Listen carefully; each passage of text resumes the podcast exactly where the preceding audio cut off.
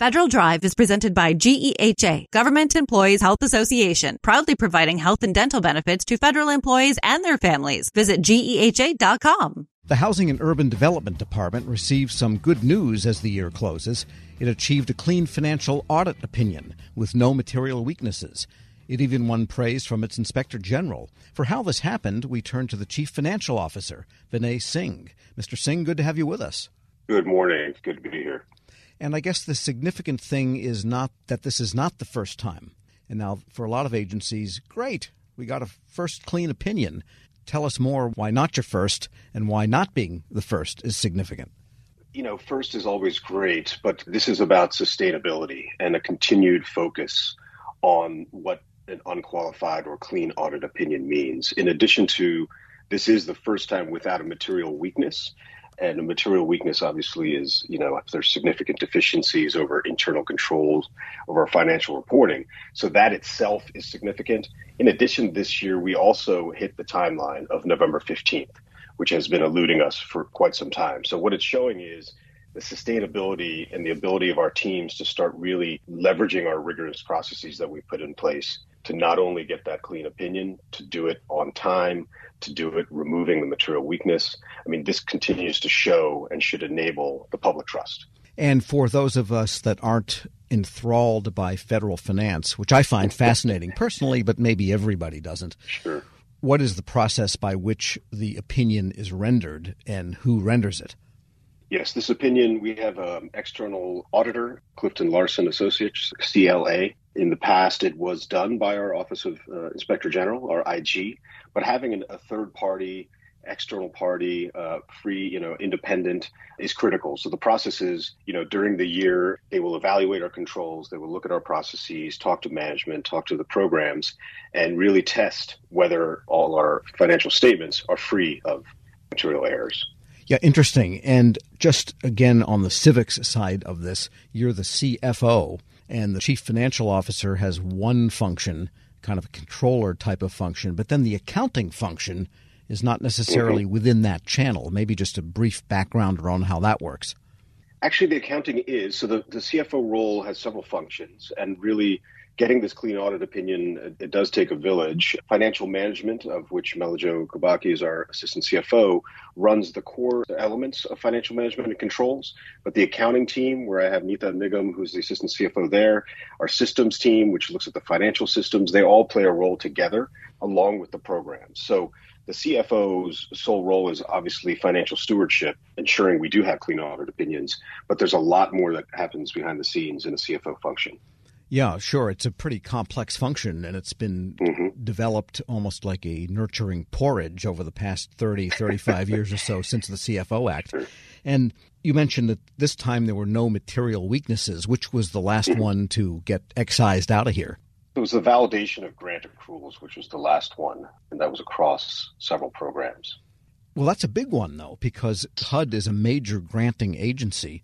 And if you look across government, grants management is the object of a lot of oversight, a lot of IG, a lot of GAO, a lot of congressional concern over the years.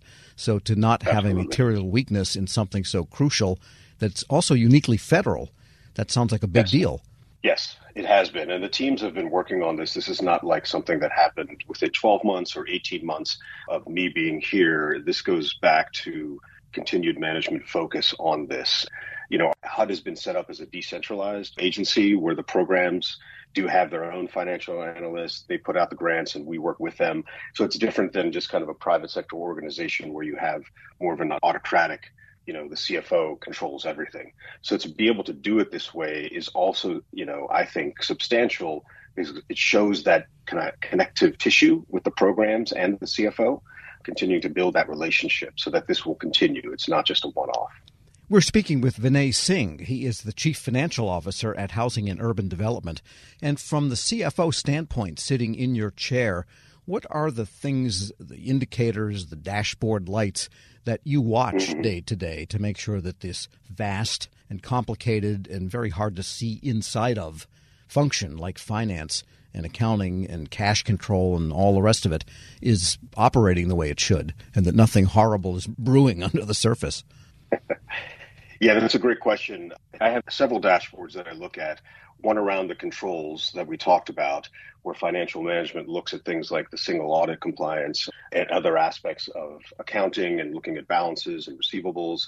But in addition, it's about kind of some of the compliance around systems. So, you know, one of the other key progress areas that we've made is the all HUD systems are now FFMIA compliant, which is the Federal Financial Management Improvement Act, and we resolved our last system noncompliance. So even getting our systems, and you know, um, you're obviously following government, that's a significant piece. Um, we've got budget reports that I look at. I look at something we call the AIR reports around assurance, integrity. There's several key pieces that I monitor daily, some weekly, some monthly, and then have discussions with the team around. I would guess the, the magic in this is being able to spot things before they turn into material weaknesses or some worse kind of financial leakage, which, you know, they pop up from time to time. Fraud, improper payments, and, and the like. Correct. And we do have dashboards around that. Our risk team, that also sits in CFO, you know, monitors a variety of risks that we continue to monitor and mitigate. Um, and if you will, you're correct when we say, you know, catch things before they happen. So our teams have really continue to perform readiness reviews and risk assessments, and it's kind of an ongoing process. So it's year long. Even though our financial year is fixed and ends September 30th, the teams are always looking three months out, six months out, and monitoring what, what is coming down the pipe. And is there an information technology type of enhancement that can help people? Because many of the financial systems, I think HUD mm-hmm. for a while there had some of the oldest systems still running in government. And I think you've done a lot of modernization over the last few years. So it seems like the CIO is a good partner as you're trying to get best CFO practice established. 100%. 100%. CIO is fully integrated with us. Our teams all have great relationships and have built processes where we work together. And so that mentioning, you know, our compliance with our FFMIA is critical, but also, you know, financial management overall was removed as a top management challenge for the department, where the OIG has said, you know, HUD has shown that sustained progress. But it does require technology and tools. We have had antiquated and continue to have some that we continue to, to try to make progress on. But we're starting to leverage, you know, tools that are a little bit more common, uh, such as the BI tools, the business intelligence tools. I know our teams are aggressively looking and using robotic process automation, RPA, and bots, but just the ability to be able to process and transaction, do data mining and data analytics. That's the critical part. That's where I think we started to make progress and why this is the fourth year in a row. Because, you know, relying on those older systems, it was very difficult to get comfort for the auditors around what we have. But now that we have more progressive systems, more information showing up in real time or closer to near time, it starts to give comfort and assurance to the auditors that we're understanding our transactions, we're seeing what's happening now, able to monitor the risks that could happen. Uh, and it's just that sharing of information, that transparency, and that ability to cut across. And I would think that for a shrewd program manager, in fact, I've told hundreds of them over the years, your best friend in program management can be the CFO because they can help you be an ally in what you want to get done, but just don't try to do it without them. And so I'm guessing that having full control over financial management and getting that clean audit and knowing your processes are accurate can make you a mm-hmm. better and more informed counselor to programs that are trying to find ways financially to get things done. Absolutely. I mean, what HUD's been doing is leveraging these process improvements and those IT resources you referenced to really reduce the monitoring burden on grantees where the programs can rely on our processes. And that reduces a lot of the manual efforts on many sides and increases that data integrity. So we use, uh, obviously, as you said, you know, technology and innovation to connect, analyze, visualize data and that just lets our offices prioritize where the weak spots are. So now it's not just everything's on fire. We really are able to take a step back, understand where you know those weak spots are, and focus our efforts on strengthening the high risk controls.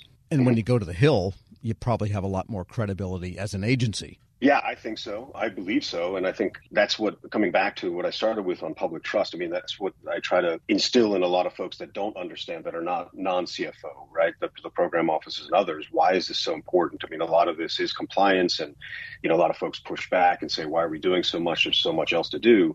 But I, you know, I try to convey the essence of the mission is if we're able to give you that clean audit opinion, that public trust is improved, the Hill and other stakeholders believe that we are able to have good financial stewardship of the monies and make improvements on our mission. And so, therefore, yes, it's a it's a circle, it's a life cycle, and it continues.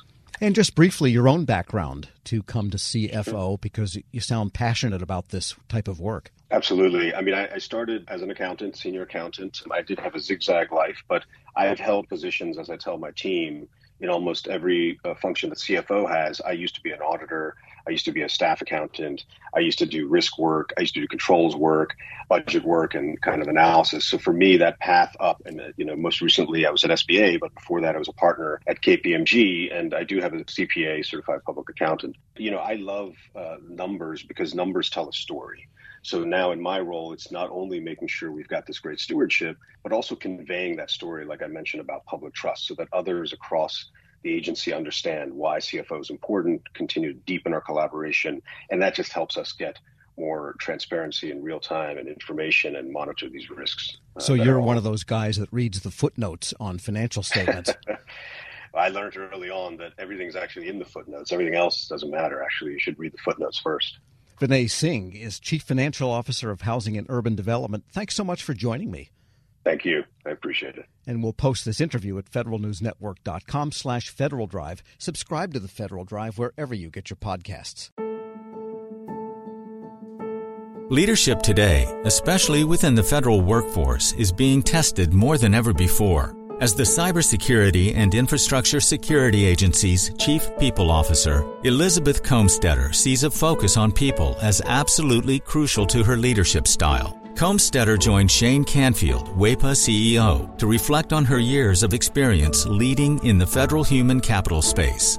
Hello, and welcome to the Lessons in Leadership podcast. I'm your host, Shane Canfield, CEO of WEPA. Today I'm joined by Dr. Elizabeth Kolmstetter, Chief People Officer at the Cybersecurity and Infrastructure Security Agency.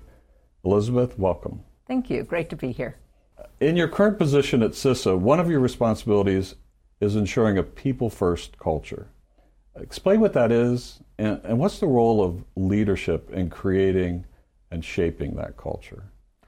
Yes, at CISA, really paramount to our culture is a people first driven aspect so that we are really looking at how do we accomplish our mission through our people.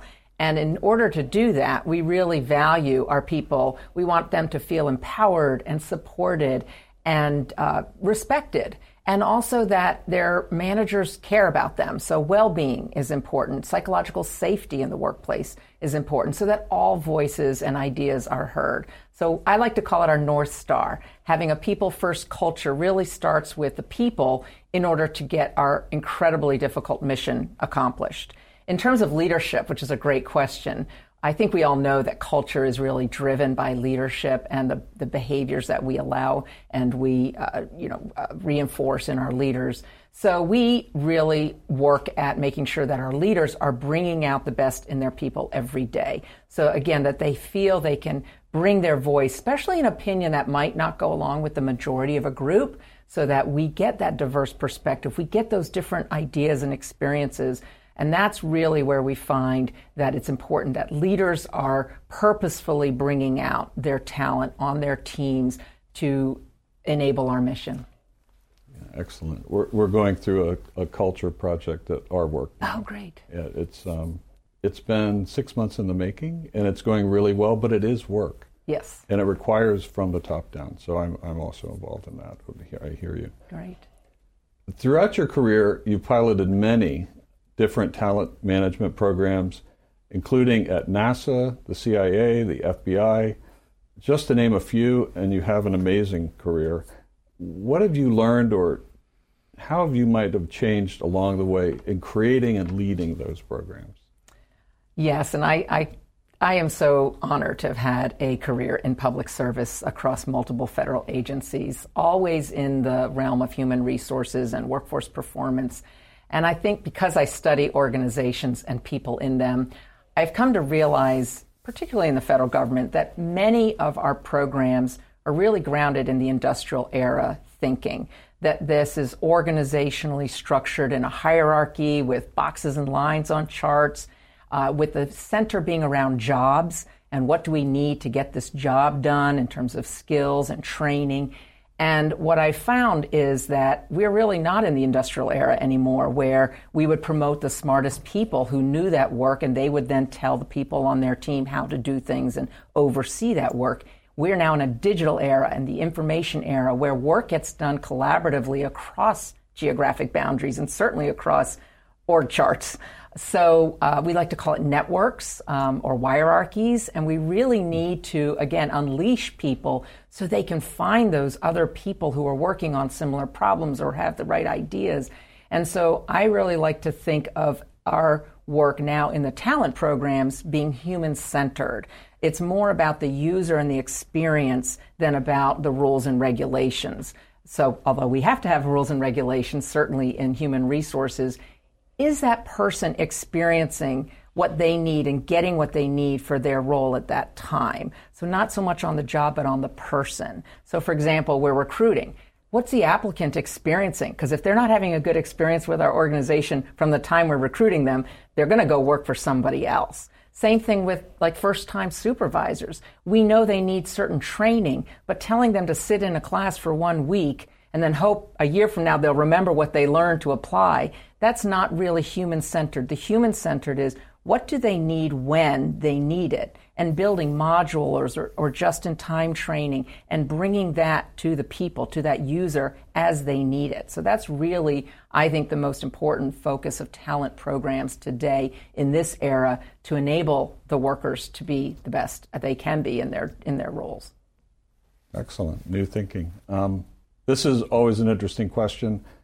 Has there been a time when, as a leader, that you've made a mistake? And what is that? And um, I think most important, what did you take away from that? What did you learn from that? Well, I kind of chuckle because I think as leaders, we have to learn to recognize our mistakes, admit our mistakes, and that they are opportunities to learn. And so uh, I've had to do my own self reflection on, on making mistakes and when things don't turn out the way that I expected them to. Um, makes me think of a time when I was at the Transportation Security Administration and I was a supervisor. And I was really embroiled with my program. I was the technical leader of it. I understood it. I'd run it for years. And I was making a briefing for a decision that had to be made about this program that was very near and dear to me. And I presented the briefing uh, to one of the very senior people in the agency, and I think there are about 20 people in the room. And I had gone through the briefing, answered all the questions, and that leader then said, Okay, I'm going to go around the room and get everybody's opinion, and then everybody gets to vote, which kind of set me back because there were people in that room that didn't have any technical knowledge about my program. She even turned to the executive assistant there, taking notes on the meeting, and said, Go ahead and I want to hear from you. And I realized in hindsight, I had stopped listening. I had been in transmitting all of my knowledge and what I saw to be the right way, and I was not listening to different perspectives in the room because I didn't think that I didn't value that they were bringing any kind of input to this particular decision. And it didn't go as I had hoped, and I left very disappointed and was busy blaming the senior leader and how that meeting was conducted, that she let all these people have opinions when they didn't know, in my mind, didn't know what they were talking about. And so, um, in reflection on that, I realize, and now as I've moved into more senior leadership positions, I realize that was a mistake, that it actually is really important to listen, especially to people who have different perspectives or at a different point in the career, not just the people who know the program or the technical really well. And so that was a mistake I made, and I realized in my own sense I wasn't listening to very different opinions, and I probably should have because I would have learned more about what was needed for this program going forward than just leaving getting getting upset that it didn't go a certain way. So I've really practiced active listening. I've practiced making sure there's very different people on um, teams and certainly on committees or councils that we need early careers, people new to the agency, mm-hmm. people who haven't walked in the shoes of the technical workforce because they're asking questions we need to hear for these programs to be successful. Excellent. Your career in talent management means your work is very closely tied to people. And even your title, Chief People Officer, what does that mean to you to be a leader in the federal system with that focus? Isn't that a great title? I just love the title Chief People Officer, and I think it's my dream job, really, to be focused on people and culture and the workforce strategy for the whole agency.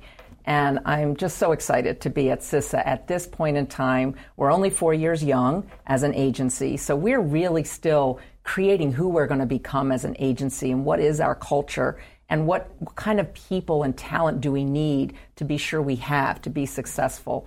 So it's very exciting for me to be in this role with a intentional focus on culture because it's one of those things if you leave it to chance and you kind of hope it goes the way you want it to it probably won't so by building programs including leadership development programs including um, any kind of training and learning and career growth and um, engagement programs and listening programs that's what's really key for i think for our agency and particularly me in this role um, I think in the federal government, we got used to doing annual survey, the Federal Employee Viewpoint Survey that OPM, Office of Personnel Management, runs every year. So we would do a survey and we'd read it and we'd say, oh, this is the opinion of our people. And then we would do action plans and then we'd roll out certain activities that we would hope would, in, would increase engagement. In this era, you can't do once a year and understand what your employees' experiences are, what they need, what's working well, and what needs to improve. We need active, uh, ongoing listening programs. So, one of the things we're doing at CISA is having more pulse surveys, having more focus groups, and what we call sensing sessions, expecting our leaders to have office hours where anybody can come and just talk about what's going well, what do they need, how, how are things going. Um, because I, we feel like it is an ongoing need to hear from our people. And I think in this role and over the years of serving, I've also realized there's never a one size fits all. You know, we think certain people need certain things at certain times in their career. There's no one size fits all. Neither can we also customize everything to every individual. So there's got to be a sweet spot in building really great talent programs, but also, like I said, thinking about can we do this in modules? Can we make it a menu? Can we do it just in time as people need it so they can practice the new skill or knowledge in their role? So I think we have such great opportunity again with the technology that enables us to really um, focus on how we connect people with their work and their team to get things done in, in very new ways. This is always an interesting question. Uh, is there a figure, either from your personal life, your past, somewhere in history generally that inspired you, your leadership style, um, how you view leadership? There are many figures who have been very inspirational to me, but there is one that sticks out, and that's my mother, Paula Brownlee, who has been a very inspiring leader to me all my life. And I think because, first and foremost, she had a strong family and a strong career. And that's something I always wanted.